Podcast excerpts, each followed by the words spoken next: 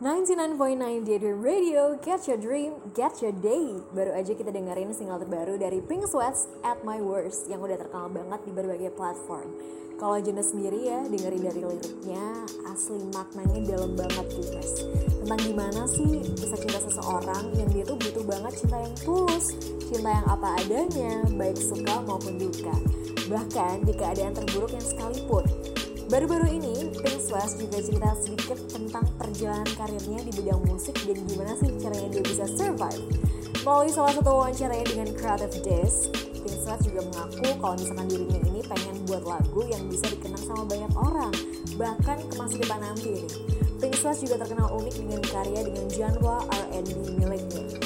Nah, kalau misalkan sebelumnya banyak banget penyanyi R and B yang masukin beat rap, habis itu ada unsur hip hop, dentuman tinggi segala macam. Justru Pink Sweat$ ini berhasil masuk ke industri musik dengan iringan petikan gitar akustik dan ketukan drumnya.